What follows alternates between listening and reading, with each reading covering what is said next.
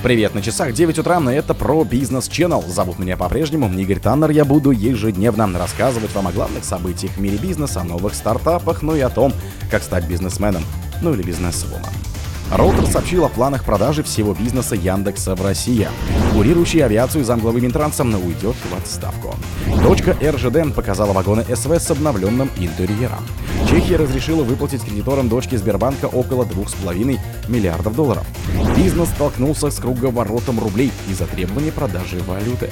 ГТЛК запустит маркетплейс с дронами. Спонсор подкаста Глаз Бога. Глаз Бога это самый подробный и удобный бот пробива людей, их соцсетей и автомобилей в Телеграме. Роутер сообщил о планах продажи всего бизнеса Яндекса в России. Нидерландская Яндекс NV, главная компания группы Яндекс, рассматривает вариант продажи всех российских активов, а не только контрольного пакета акций за один раз, сообщает Роутер со ссылкой на три источника. Как пишет агентство, сделку хотят завершить до конца 2023 года. По словам одного из собеседников, Яндекс может продать 100% холдинговой компании, которая создается в Калининградской области. По словам другого источника, полный выход Яндекс NV довольно вероятен, но не окончательно решен. Третий источник сказал, что этот сценарий приведет к полному разрыву отношений Яндекс Яндекс Инвиз России. Как пишет Reuters, продажа 100% активов может не состояться, поскольку на долю могут претендовать менеджмент Яндекса и другие российские инвесторы. Один из собеседников Reuters оценил общую стоимость сделки в 560 миллиардов рублей. Это 6,18 миллиардов долларов с учетом требований о продаже активы с дисконтом в размере не менее 50% от стоимости, определенной в ходе независимой оценки. Курирующий авиацию замглавы Минтранса уйдет в отставку. Курирующий авиацию замглавы Минтранса Игорь Чалик уйдет в отставку, сообщили два источника в отрасли, но также два собеседника ТАСС. Чалик пришел на этот пост в январе 21 До этого он был заместителем генерального директора, летным директором Аэрофлота. Замминистра транспорта РФ Игорь Чалик продолжает исполнение своих обязанностей до окончания срока действия служебного контракта, а затем планирует перейти на другую позицию в системе. Учитывая его высокую компетентность и многолетний опыт, Игорю Петровичу будет предложена одна из руководящих должностей в системе организации Минтранса России, сообщили позднее в пресс-службе Минтранса. Замминистра родился в 1957 году в Орске, Оренбургской области. Он выпускник Актюбинского высшего летного училища гражданской авиации. После получения образования стал летчиком на пассажирских лайнерах. Сначала был вторым пилотом Ту-134, затем командиром. После был вторым пилотом Ил-86. Также был пилотом-инструктором и пилотом-наставником. В 80-х годах начал работать в аэрофлоте. Дочка РЖД показала вагоны СВ с обновленным интерьером. Федеральная пассажирская компания FPK «Дочка РЖД» показала два варианта вагона СВ с обновленным интерьером на выставке «Транспорт России» в гостином дворе в Москве. Стены купе СВ выполнены в светло-серых тонах, а две полки для пассажиров имеют обивку оранжевого цвета.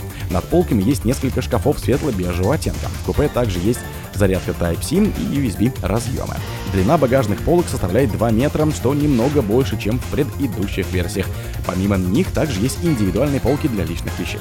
В одном из вариантов купе есть полка для сноуборда. Количество полок для вещей у двух представленных вариантов отличаются. Открываются они тоже по-разному.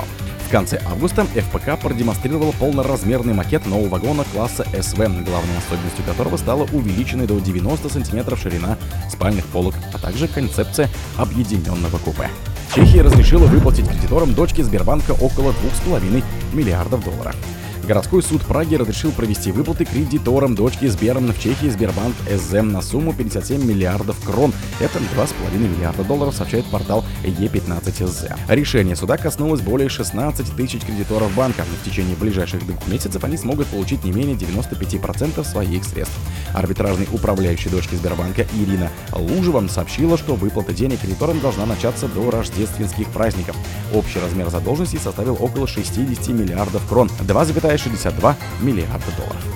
Бизнес столкнулся с круговоротом рублей из-за требования продажи валюты. Российские компании столкнулись с необходимостью двойной конвертации рубля. Если национальная валюта поступает на зарубежные счета экспортеров, последним приходится менять ее на иностранную валюту, переводить в банки России и там снова менять на рубли уже на внутреннем рынке. Об этом пишут ведомости со ссылкой на источники в бизнес-среды федеральных органов власти. Один из собеседников назвал ситуацию круговоротом рублей. Представители бизнеса заявили, что находящиеся под санкциями компании из-за необходимости прибегать к такой схеме испытывают трудности, поскольку ограничены в использовании иностранной валюты.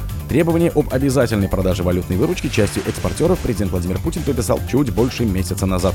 Оно коснулось 43 групп компаний, которые относятся к черной и цветной металлургии, зерновому производству, лесной и химической промышленности, отраслям топливно-энергетического комплекса. Позднее правительство уточнило, что требования затрагивают и дочерние компании предприятий за границей. ГТЛК запустит маркетплейс с дронами. Государственная транспортная лизинговая компания ГТЛК находится под управлением Минтранса, запустит специализированный маркетплейс по продаже гражданских беспилотников. Проект представлен ГТЛК на выставке «Транспорт России», выяснил корреспондент, побывавший на экспозиции. Представитель ГТЛК подтвердил планы по запуску прототипа маркетплейса в 2024 году. На выставке представлена демо-версия, уточнил он. На маркетплейсе можно сказать как различные типы беспилотных авиационных систем, так и услуги с их использованием, воздушное лазерное сканирование, магнитная съемка, аренда беспилотных беспилотных комплексов, аэрофотосъемка, оценка состояния ЛЭП, тепловизионная съемка 3D модели территорий.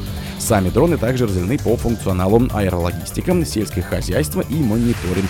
Пользователь может как сделать предзаказ на конкретную модель, так и выбрать из имеющихся в наличии. Вместе с покупкой дрона на маркетплейсе можно будет сразу оформить все сопутствующие документы, поставить бесплотник на учет. Все модели с максимальной взлетной массой от 0,15 кг до 30 ставятся в России на учет в Росавиации. Бесплотники большей массы подлежат регистрации. О других событиях, но в это же время не пропустите. У микрофона был Гертанов. Пока.